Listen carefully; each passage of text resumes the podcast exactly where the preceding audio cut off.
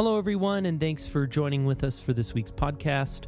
As per usual, before we begin our time together, I just want to take a few moments to let you know a bit of what's happening in our community. Today, Sam Seifert is teaching and continuing in our series, Finding Complete Joy. And then also, like I mentioned last week, an update for the weekly viewpoint. There are two ways you can currently get it. Right now, on Fridays, that viewpoint goes out via Realm, and starting in a few weeks, you'll need to join a specific group in Realm to get that viewpoint. And so, if you have a Realm account, you can add yourself to that group right now. And then the other way you can get the viewpoint is simply through our website or the link at the bottom of this podcast episode. And if you've been with us for a while and are interested in membership at Southview, there is a membership class coming up on February 12th at 7:30 p.m. It's online so you can join from the comfort of your own home and you can register for this class on Realm or on our website. And then lastly, this weekend, one of our elders, Andrew Shareski, provided an update from our succession planning team. And so here you can have a listen. And speaking of the direction of our church, uh, and you all being part of that, you may know that our current senior pastor, Clyde Glass, is uh, retiring at the beginning of June here this year after 25 amazing years of serving here at Southview. With that transition approaching, uh, myself, along with a few other elders, pastors, and some members of our body, uh, have the privilege of serving on the succession planning team as we look to where God might be leading us in this new season. So we sent out a brief update on Realm just this past Thursday, but we want to give you as many updates as we can uh, throughout this process so you can be in prayer with us and provide us with your input and feedback, feedback as well. Over the last number of weeks, we've been in dialogue with our staff and elders where we're seeking to discern where we are as a church right now and where God is leading us going forward. We want to ensure we're being attentive to his voice as we go through this process and to be patient, not to rush into anything too quickly while still moving things along. From there, we'll begin to build a profile of what the next leader or leaders will look like to help move us in the direction where God is leading us. And as a reminder, this isn't yet the search committee, that we're not quite at that stage just yet. And we greatly value each of your input and feedback in the coming weeks, we'll be conducting a survey that we'll be inviting everyone to take part in. So we'll be providing more information on that soon. And our main request for you all is that you would be in prayer regularly and consistently in prayer for this process. Pray for our team, for the staff, for our elders, for Clyde, and for whoever our new leader, leader may be. And above all, that Christ would be honored and glorified through this process. This is Christ's church, and we know and trust that He's in control and He will build His church. And another reminder is that we've set up an email address, which is succession at southviewchurch.com, where you can contact us directly. Uh, we would love to hear from as many as, as possible. And uh, please send us your thoughts, your concerns, your encouragements. Uh, and as you ask God to speak, we'd love to hear what He's saying to you as well. The best way to know what's going on at Southview is by checking out our weekly viewpoint, which I mentioned earlier, and you can find a link to that viewpoint in the episode description of this podcast. Or you can go on Realm and join the new group I also mentioned earlier. And if you're new with us here in this digital space, we would love to hear from you. You can find an online connection card at the bottom of that viewpoint along with a prayer request form so that we can support and join you in prayer. And then additionally, you can always find us on Instagram and Facebook. But now, today, no matter how you're joining with us, may each of our hearts be open and expectant. Because God is here and Jesus invites us to bring all that we are and all that we're currently carrying to Him. In the name of the Father, the Son, and the Holy Spirit, let's seek the face of God together.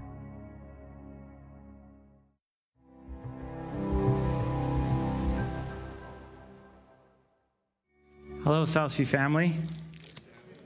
Good to be here uh, together with you. And uh, for those of you uh, joining online, uh, special welcome to you. If you're down in Montana or even those lucky few who might be in Arizona, come on back. It's nice here in Calgary. Uh, but we're uh, glad that we can be joined together this weekend as we continue on in our series in First John. Uh, and uh, really, our high point in our uh, service uh, today is coming to this table of communion to be fed by Christ Himself. So we will be coming to that uh, at the end of our service. But as we uh, jump in this weekend, I just wanted to get us to think a little bit about, like, use our imaginations. Um, so let's say that 25% of our church family Think about 25, a quarter of our church family. That would be, include uh, maybe pastors, uh, some key leaders, uh, families in our church. Um, and 25% of these people uh, got up and they left our church because they began to believe some different things about Jesus. But not only that, they started to call you up to get them to, to get you to join with them. So they're hitting you on the gram, social media, texting, all sorts of things, just bugging you, bugging you. And these are people that you've been doing life on life with. They, you trust these people. You watch football with these people. You play golf at Priddis with these people, maybe. These are people that you worship God with together. Maybe you've been in a small group together. All of a sudden, there they are, out there believing something else. How would that make you feel? What would you be thinking about? Where would your faith be if that actually happened? What assurance would you need to keep following Jesus if that happened? And maybe you're here, maybe you're not a church person, but, uh, but maybe imagine some good friends of yours that got into some weird beliefs or conspiracy theories, and then they tried to get you to go down the rabbit hole with them. And all of a sudden, at the end of that, it kind of cratered your relationship, and you're no longer friends. How would you feel? What questions would you have? Where would you go for assurances about life and faith? Well, interesting, this is the situation that Pastor John is speaking into with his congregation in Western Asia. There's been a split in the church community, and some of its members have been lost through their departure. So, healing is now needed. Reassurances need to be offered to these faithful people that are still in the church. Reasons to continue to embrace the fundamental values that they hold so dear because eternal life for these members of these communities is at stake. And so we come to this message from First John, and it's important to think of First John uh, not really as a letter, as we think of like many of Paul's letters with a intro, and it, it, think of it more like a sermon John is preaching this message to his flock. One scholar says that John is speaking to his congregation in order to strengthen true faith in mutual love and the joyful certainty of fellowship with God and of eternal life, which he brings. So, John is passionately reinforcing the assurance of his flock by showing them that they were in the truth and this really agrees with the kind of the purpose statement in chapter 5 verse 13 where John says, "I write these things to you who believe in the name of the Son of God, so that you may know that you have eternal life." Now, John's congregation needed this reassurance because their confidence had been shaken by the propaganda of these secessionists. These people who have, these families who have withdrawn formally from the membership of the church. And they're claiming to have this spirit inspired teaching that actually went beyond what had been received from the beginning, the good news of Christ. What many would consider the beginnings of Gnosticism, which we looked at a little bit last week. And the word Gnosticism comes from the Greek term gnosis, which means knowledge. And so Gnostics believed that devotees had gained some kind of special kind of spiritual enlightenment through which they had attained a secret or a higher a level of knowledge not accessible to the uninitiated. And though they had seceded, they continued to try to influence those in the church that they might accept their teachings. That's why John would say in chapter 2, verse 26 I write these things to you concerning those who would what? Deceive you. So the secessionists insisted that they had a special anointing of the Spirit. And they made those remaining in the author's community wonder whether they lacked that same anointing or not, and whether their spiritual insight was on the same level as these other Gnostics. That's why John says in 2 verse 20, But you have been anointed by the Holy One and all of you have knowledge.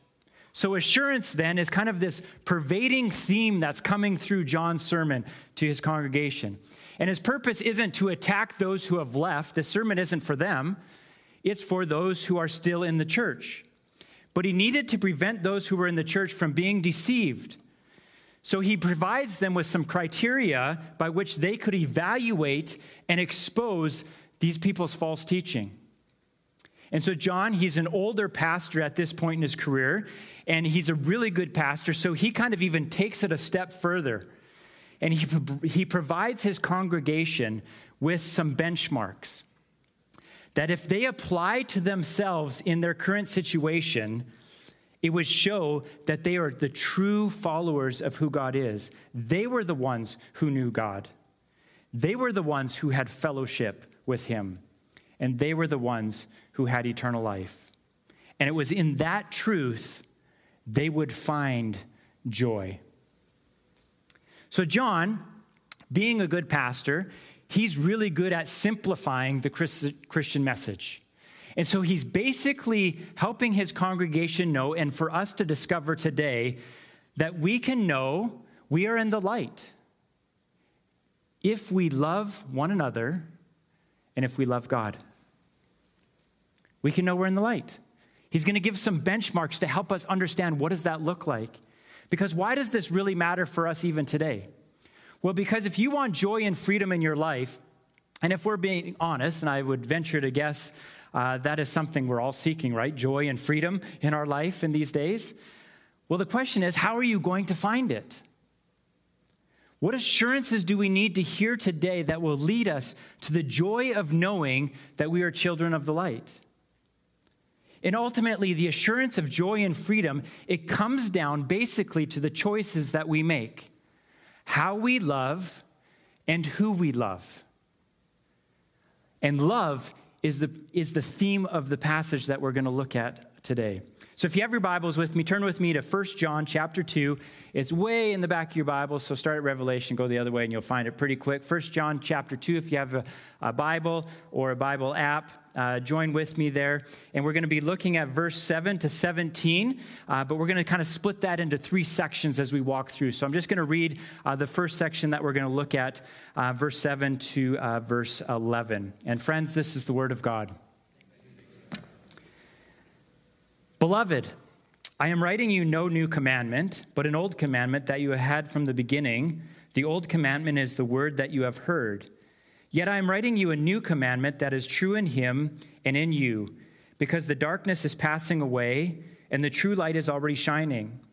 Whoever says, I am the light, while hating a brother or sister, is still in the darkness. Whoever loves a brother or sister lives in the light, and in such a person there is no cause for stumbling. But whoever hates another believer is in the darkness, walks in the darkness, and does not know the way to go, because the darkness has brought on blindness. So, given the theme of our passage of love, it's no accident that J- John literally calls his readers what? Beloved.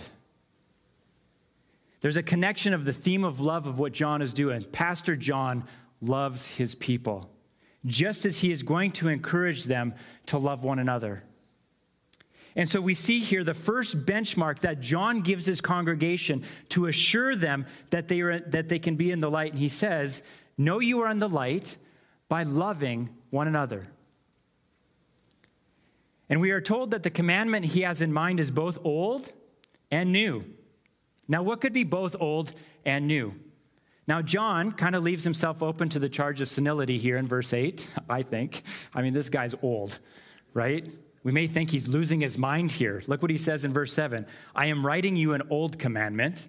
One verse later, he's already lost his mind. I'm writing you a new commandment. Like, which is it, John? Like, you're confusing me here. Come on, tell me what's going on. The answer is it's both, it's old and new.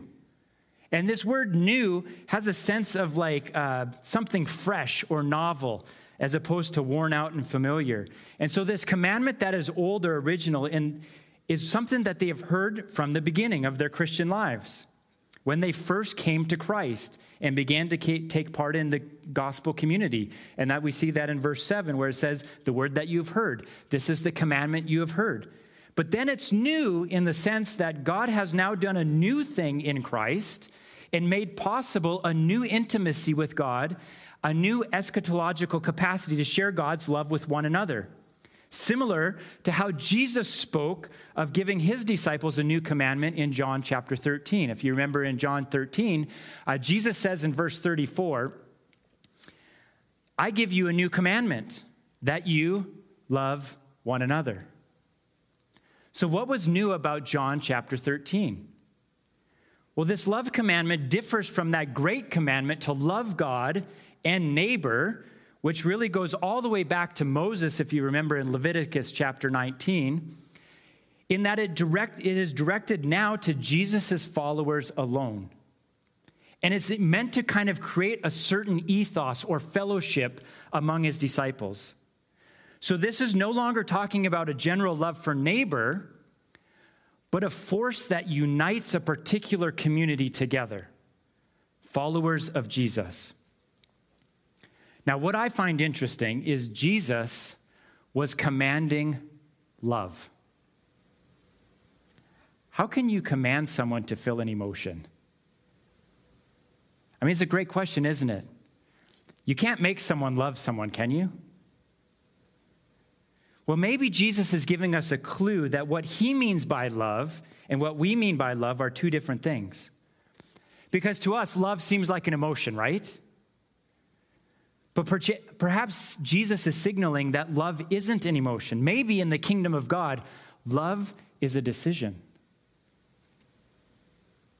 And John goes on to give us a really clear definition of love in chapter 3, verse 16, when he says this We know love by this, that he laid down his life for us, and we ought to lay down our lives for one another. He goes on in verse 18 Little children, let us love not in word or speech, but in truth and in action. So, love's not only a choice, but love is about action. It involves rugged, self sacrificial commitment to others, modeled on Jesus' own self sacrifice to us. Uh, New Testament scholar Scot McKnight, in his book, uh, uh, uh, Fellowship of Differents, I would really encourage you to, to read it, uh, provides some further kind of categories to think through the nature of biblical love as we learn it, of it from God's own love. So he defines love broadly as rugged commitment. And he adds that it is a commitment to be with and for another person unto Christ's likeness. So, love is a rugged commitment because it is often hard work, correct? It is with because love is about sharing presence together, being in community with one another. It is for because love means you will be their advocate. You're on that person's side. And it is unto because love is directional. It moves towards the one to whom we surrender our love. And he goes on to say in his book that these love prepositions give shape to our understanding of what love is revealed by God's love in Christ. Now, this doesn't mean that believers shouldn't extend love to people who don't know Jesus. That's not what John's concern is in this text. The light that he says that shines in the dark world is the love that believers demonstrate for one another in the community of faith. Now, John is really good at using contrasts. He uses dark and light, hate and love, and there's these two kind of polar opposite things. While our experience often in life seems to be a little bit more complicated and nuanced, doesn't it? It doesn't seem so black and white. But John's reminding us, and his point is to his readers, that there are ultimately only two allegiances either you're of the world and in darkness, or you belong to Jesus and are in the light. Hate and love, therefore, become outward signs of someone's true spiritual reality. So, what does that mean? Well, loving one another is hard. Would you agree? Okay, yeah. Uh, maybe it's easier for you. I, I find it hard, especially Christians. I don't know about you, but being in a church, like it's hard, hard work to love people. It's hard work. In fact, love for each other can be one of the greatest challenges uh, for us as believers. And why is it so hard? Well, I wonder if the brother and sister imagery can help us kind of work through this a little bit. Uh, while we may love our little, literal brothers and sisters, fighting among siblings is kind of stereotypically common in many households, isn't it? Maybe not in yours, but believe it or not, it actually happens in ours. What? The pastor's house? Their kids fight? Mom and dad fight? What, what is going on? It is, it is challenging. Sibling, sibling rivalry can cause deep and lasting emotional damage among family members. You may have your own stories of sibling rivalry that you grew up with, and there's challenges in your family. Um, recently, I was down in uh, Montana uh, skiing uh, with my girls, and my older brother and his daughter uh, flew up from California. We went skiing together. This is my older brother. We were skiing in January, and uh, we were actually at the ski hill. I was telling my girls where my brothers and I learned how to ski at Red Lodge Mountain outside of Billings, Montana. And here's the little uh, uh, bunny hill that we learned to ski on. And so uh, they have a magic carpet now. But when we were kids, we were both we were all in elementary school, so we were little young whippersnappers, and they had a tow rope, the ones that you hang on to and go up the snow track. Anyway, my older brother's in front of me. He's going up. We're at lessons, and uh, he falls off the tow rope. So he's in the track where I'm coming up next. I'm yelling at him to get out of the way. And he's kind of horsing around, at least that's what I thought he was doing. He was trying to get out. And I'm like coming, I'm like, get out of the way, I'm gonna wreck. And so he's just kind of laying there, and I hit him. I fall down. I'm livid. We start punching each other. I grab his hat. I throw it up in the trees 20 feet up on the right side. They had to shut down the tow rope, and all the instructors are coming off, pulling these two brothers off, fighting for each other. My parents are over there. I don't know those kids. Like, it's, it's this, it's going on like crazy. The reality is, we can treat our siblings with a harshness that most of us would never extend to non family members, correct? If that was another kid that I didn't know in that track, do you think I would have done the same thing? No. I would have gave them grace. I would have been like, "Oh, that sucks. I fell off." My brother, boom, boom, boom. You know. Why is that? Well, I think when we're really close to someone, like a sibling, we can sometimes lose respect for them, perhaps because we see them as an extension of ourselves.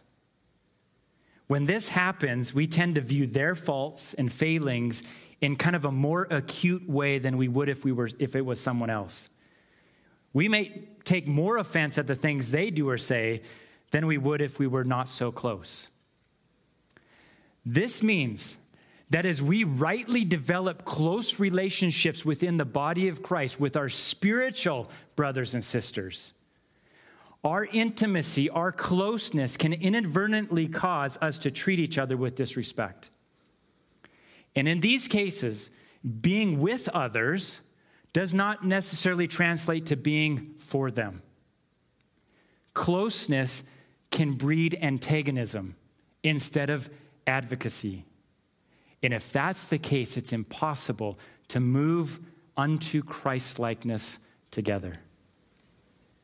And of course, there's lots of reasons why Christians fall out of relationship with one another, aren't there? Theological disagreements. Did you know there's over 45,000 Christian denominations globally? We love to disagree as Christians. How about disagreements over how church is run? Disagreements over politics, parenting. Just think of the challenges that we walked through as a church over the last few years with COVID. You see, part of the pain of disagreements is that we are supposed to be united. We're supposed to be of one mind, as Paul talks about in Philippians chapter 2, verse 2. So when we disagree, what does it do? It hurts. And when we add hurt to our differences, that's when divisions can set in. But the, the good news is that our divisions can be overcome. If only there was something that could help us overcome divisions, what would be that word? Hmm, love? Love. Sacrificial commitment puts our own desires on hold in order to uphold another. It enables us to put aside our own hurts and exercise patience and forbearance. Let me give you an example of how this works out. So, uh, Charles Spurgeon and uh, Joseph Parker were uh, prominent uh, uh, pastors in uh, London in the 19th century. And uh, Jackson, or, or, Parker, the guy on the left here, one Sunday, Parker spoke about the impoverished condition of the children welcomed by Spurgeon's orphanage. Spurgeon's church had an orphanage, and but Spurgeon heard that Parker had criticized the orphanage itself. So the next week, Spurgeon got up in the pulpit and he railed against Parker and what he had said. Now, this made it into the local newspapers, and it was kind of the talk of the town. Two pastors going at it. What's going to happen? Christians love a good battle. So everybody showed up to Parker's church the next week to see how he was going to then go after Spurgeon. So this is what happened. Parker gets up and he says, I understand Dr. Spurgeon is not in his pulpit today, and this is the Sunday they use to take an offering for the orphanage. I suggest we take a love offering here instead. The crowd went wild. They brought out the offering plates. They actually had to pass them three times because the money was just flowing over the, ba- the baskets. And this is an example of a division between two Christian pastors caused by a misunderstanding and hasty overreaction. But Parker chose to respond to Spurgeon's harsh response with grace and love and the rift was immediately healed in the community. So to live in the light then involves living according to love. Hatred of brothers and sisters is totally incompatible with being in the light. In fact, the two things are mutually exclusive. Joy is found in loving our fellow believers. And so John is saying if brother and sister marks out true believers in this passage that we just read, then in verse 12 to 17, love for the Father marks a true believer then. And this passage has kind of two parts. The two parts of the passage work together to remind, remind John's readers of who they are on the account of the work of God in their lives, and to warn them that their love for Him is incompatible with their love for the world. Now we need to remember what was the purpose of John's sermon? To build up this community and encourage, encourage them by mentioning things that they have done well. To encourage them. And in light of this recent split, he's reminding them of their core values, of who they are, to hold to the beliefs that they've been walking in.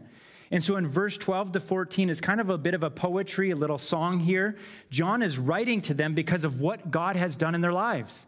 He wants to encourage them to live out their true identity as people who are loved by God. And John, in this little passage, he uses repetition. And this gives us a clue that what he is saying here is really important. I mean, if you're a parent, you're familiar with repetition, aren't you?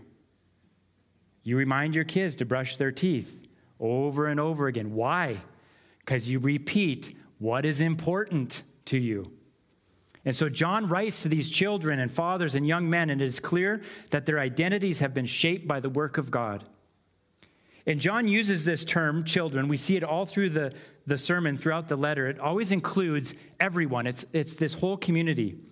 Now, we don't know why he has these other subgroups of, of fathers and young men. I mean, there's varying opinions on that if you want to look into it. But the main point that he's getting here is clear. All of John's listeners have been shaped by God through the forgiveness of sins, the knowledge of the Father, and overcoming the evil one. John's reason for writing them are due to the fact that these recipients have been a part of God's transformative work.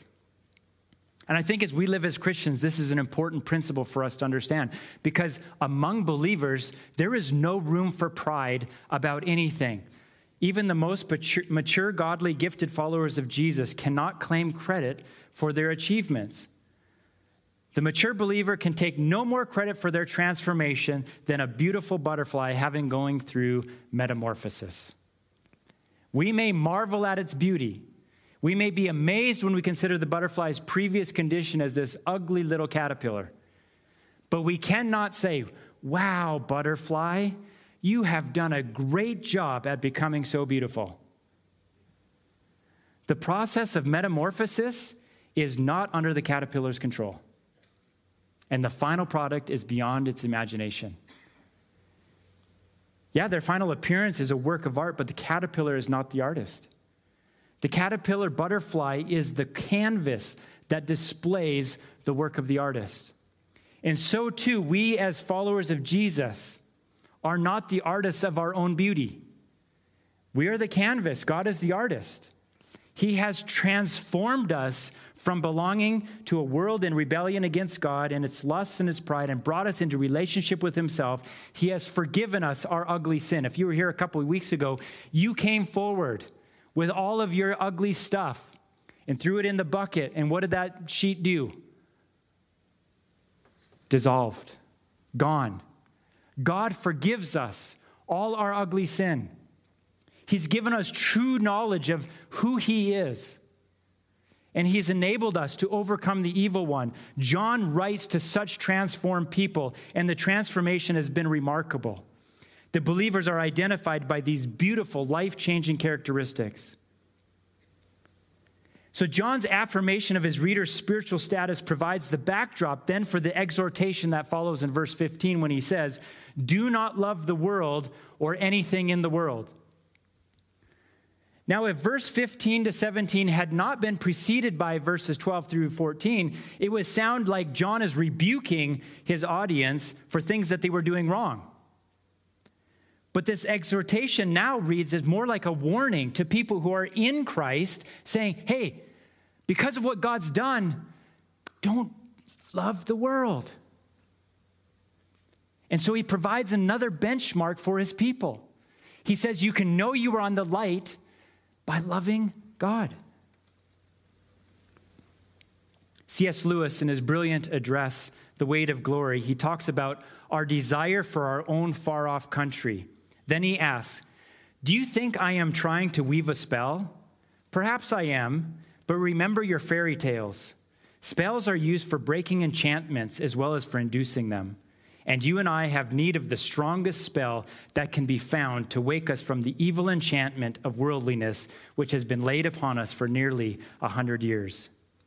So, these verses we're walking into are about breaking the evil enchantment of worldliness. I love that quote. And the command not to love the world begins in verse 15. And that word cosmos, translated world, is, is really capable of lots of different meanings, but John's use of that word is typically negative. It, it means depicting a rebellious humanity in opposition to God. C.H. Dodd says that world here refers to the life of human society as organized under the power of evil.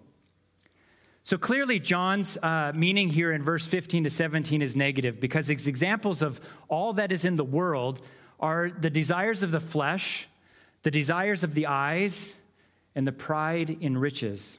And I like how the message uh, paraphrases that. It says, All that is in the world, wanting your own way, wanting everything for yourself, wanting to appear important, to have some serious drip as the kids say.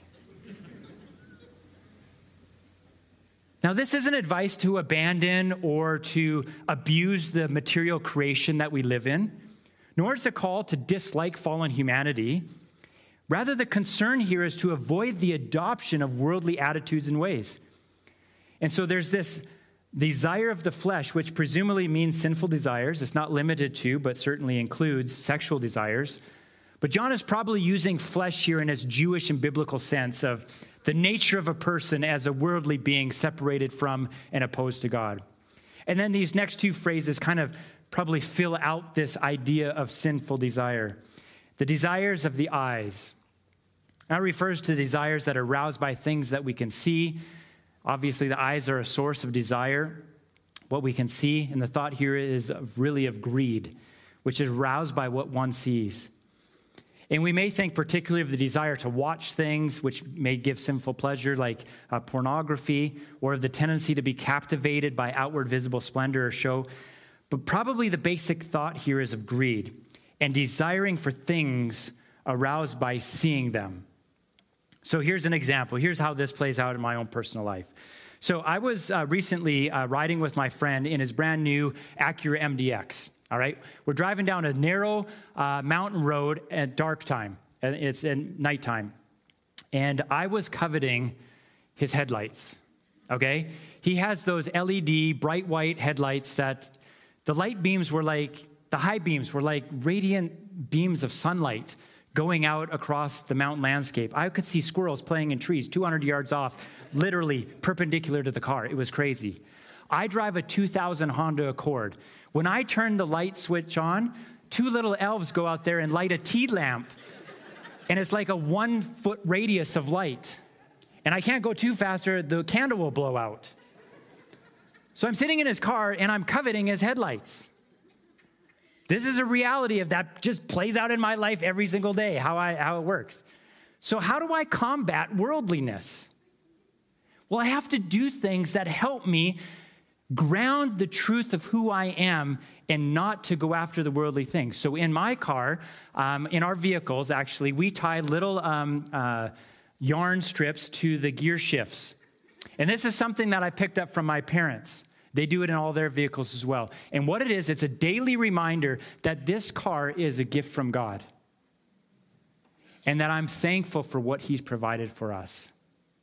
It helps me to combat the enchantments of worldliness in my own personal life.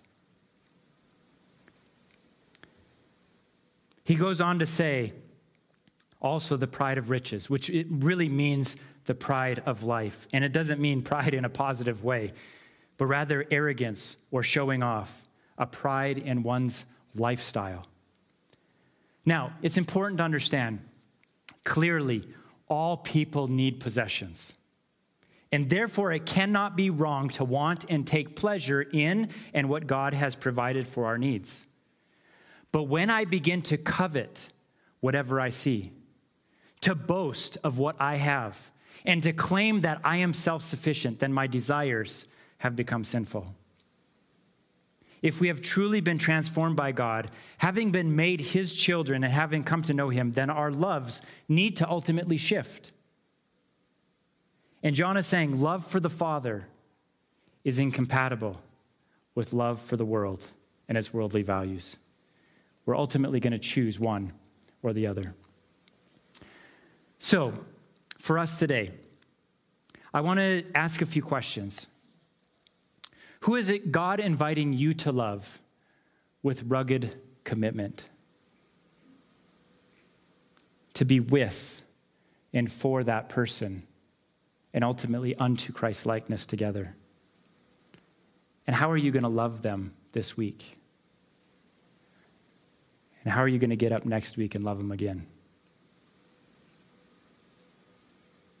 What is God reminding you today about who you are? Do you need the assurance of forgiveness? Do you need the assurance that Christ, through Christ, you have overcome the evil one? In Christ, you're a new creation. The old is gone, the new has come. Are you living out your identity? And where are your wants leading you these days? Are you wanting your own way?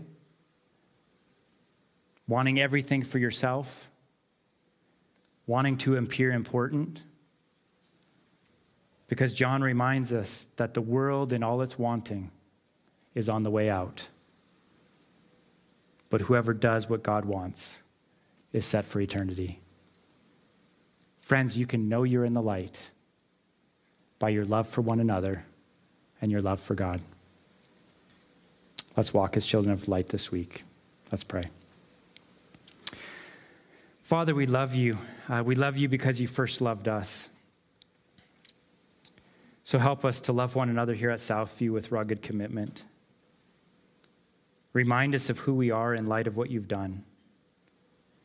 And continue to wake us from the evil enchantment of worldliness that so pulls at us. God, we don't want to love the world, but because we have sinful hearts, we're tempted to, to love the world in all kinds of ways. So give us grace not to take pleasure in the world, but instead to take pleasure in you and you alone. In Jesus' name we pray. Amen. Well, friends, we can't do this on our own, can we? We need Jesus. So we come to this table to receive from him the strength to love. So we're going to do something a little different. I uh, just want you to grab your communion to take out the, the bread and then open the cup as well. This way will limit us crinkling as we walk through this. So I want you to hold on to both of those. So open both, take the top one off, and open your juice as well. And hold them. And I'm going to read from 1 Corinthians. This is, this is Paul speaking. And I'm going to read in the message in chapter 11. So let's walk through this together. Let me go over with you again exactly what goes on in the Lord's Supper and why it is so centrally important. I received my instructions from the Master himself and passed them on to you. The Master Jesus, on the night in which he was betrayed, he took bread. And after he gave thanks, he broke it. He said, This is my body broken for you.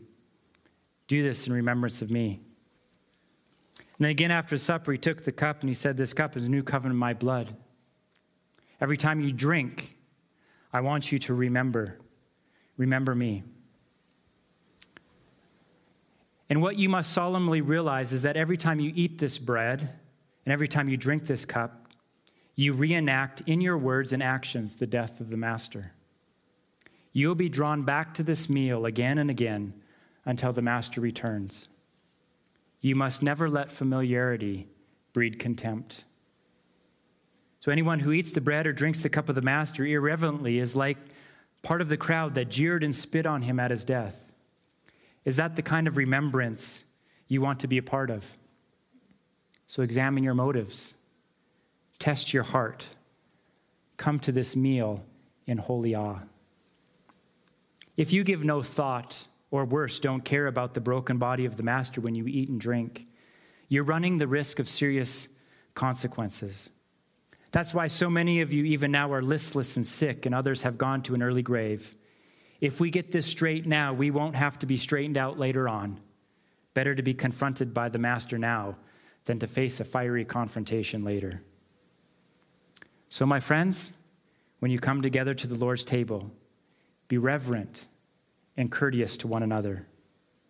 If you're so hungry that you can't wait to be served, go home and get a sandwich but by no means risk turning this meal into an eating and drinking binge or a family squabble. It is a spiritual meal, a love feast. So, Father, we give you thanks for this meal and your deep, everlasting love for us. We pray now that you would feed us in this meal. In Jesus' name, amen. So, friends, the body of Christ was broken for you. Receive from him.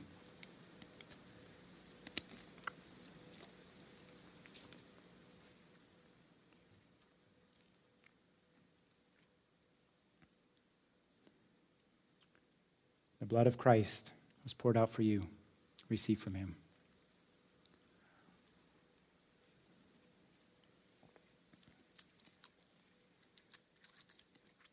Amen. Amen. Well, we hope you can engage with the various ministries that happen throughout our week here at Southview. Wow, we hope to see you next week and again as we continue on in our uh, series in First John.